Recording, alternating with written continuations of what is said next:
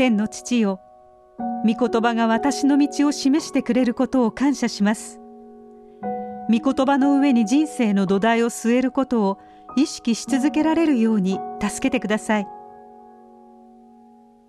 デイリーブレッドから今日の励ましのメッセージです。今日の聖書の御言葉。これをあなたの家の戸口の柱と門に書き記しなさい。新明記六章九節。ルイジアナ州南部が洪水に襲われた2016年友人の SNS に書き込みを見つけました。彼女の家はほぼ全壊のようでした。彼女の母親はどれほど片付けが大変でもそこに神がおられるとわかるはずよと励ましていました。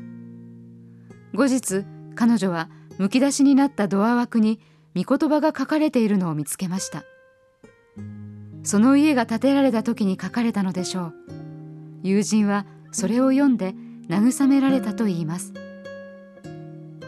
欧米にはドア枠に御言葉を記す家庭もあります。この習慣は神が戒めをドア枠に書き記すように見た目に命じられたことに由来しているのでしょう。それは神が神であることを忘れないためです。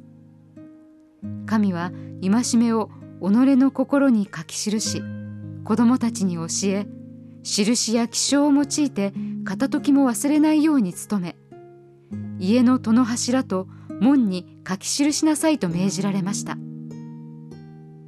イスラエルの民は神の仰せを忘れないように神と自分たちの間の契約を意識しているように奨励されていました。神の御言葉を家の見える場所に記しておくことやその意味を心に留めることは人生の土台を作る助けになります。その土台とは聖書が語る神のご真実に頼ることです。神はその御言葉を用いて慰めてくださいます。たとえ胸が張り裂けるような悲しい状況に置かれていたとしても。今日の黙想のヒント。御言葉に最も慰められたのはいつですか？御言葉の真実はどのように人生の土台になっていますか？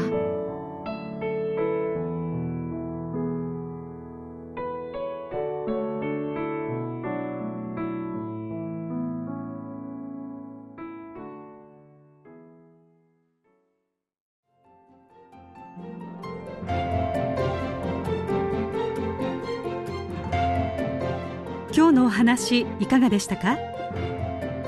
心に留まったことを Facebook などでシェアしませんか？御言葉を分かち合い元気の輪を広げましょう。